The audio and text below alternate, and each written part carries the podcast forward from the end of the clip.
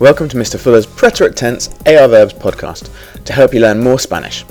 Now, I warn you now, this is one of the hardest aspects of the entire Spanish language to learn, and in fact, it's incredibly difficult in English too. The preterite tense is a form describing an event that has happened in the past. It can be used to say that something has happened and has definitely finished at a specific point in history. In English, we translate the preterite usually using ed, ed. For example, played, travelled. However, in English, this is really tricky because there are a huge number of irregulars. For example, to eat becomes I ate, to drink becomes I drank. There are many, many more. Unfortunately, in Spanish this is also the case, especially for some of the most important verbs, whose formations have gradually changed over the centuries. Okay, to start off, we begin with the infinitive, the basic part of the verb, meaning to play, to run, to eat, etc. In the case of this podcast, all of those will end with AR, for example, hablar, to speak. Our first action needs to be to remove the infinitive ending, in which case, the AR, in order to find what we call the stem. The stem is the base upon which we'll build our preterite verb, just as a flower uses its stem as a base. And now for the tricky part, the endings. I'll deal with them in the same order as I have done for the other podcasts, but just in case you haven't heard any of them, I'll explain the order. There are six different endings, referring to six different people, three singular and three plural. The first is I, the second is you, and the third refers to he, she, it, or to you polite. For example, if you were talking to your headmaster. Now we come to the plurals, which act as a mirror to the singular forms. So if you have more than one person with you, you would talk about we. If you have more than one person you are talking to, you would describe them as you in the plural form. And then if you were talking about more than one other person, rather than saying he or she, you would say they.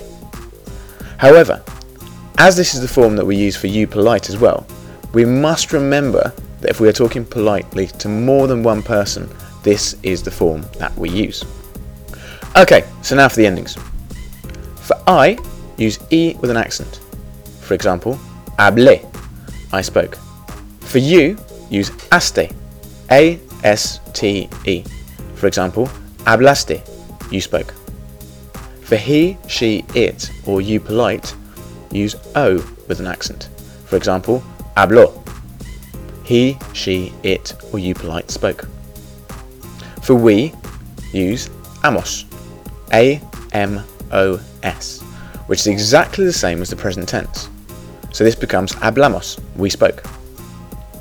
For you plural, use asteis, A S T E I S. For example, hablasteis, meaning you plural spoke. Please note that this ending is very similar to the ending used for the you singular form.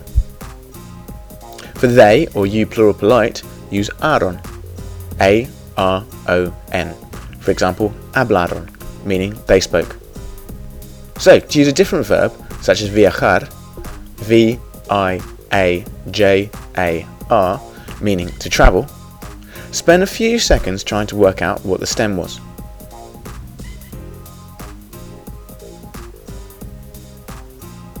Okay, so how do we do it? First, take the infinitive, viajar, and take off the infinitive ending, the AR, to find our stem, viaj, V I A J. Now for the endings. Take another few seconds to see if you can work out all six parts of the verb.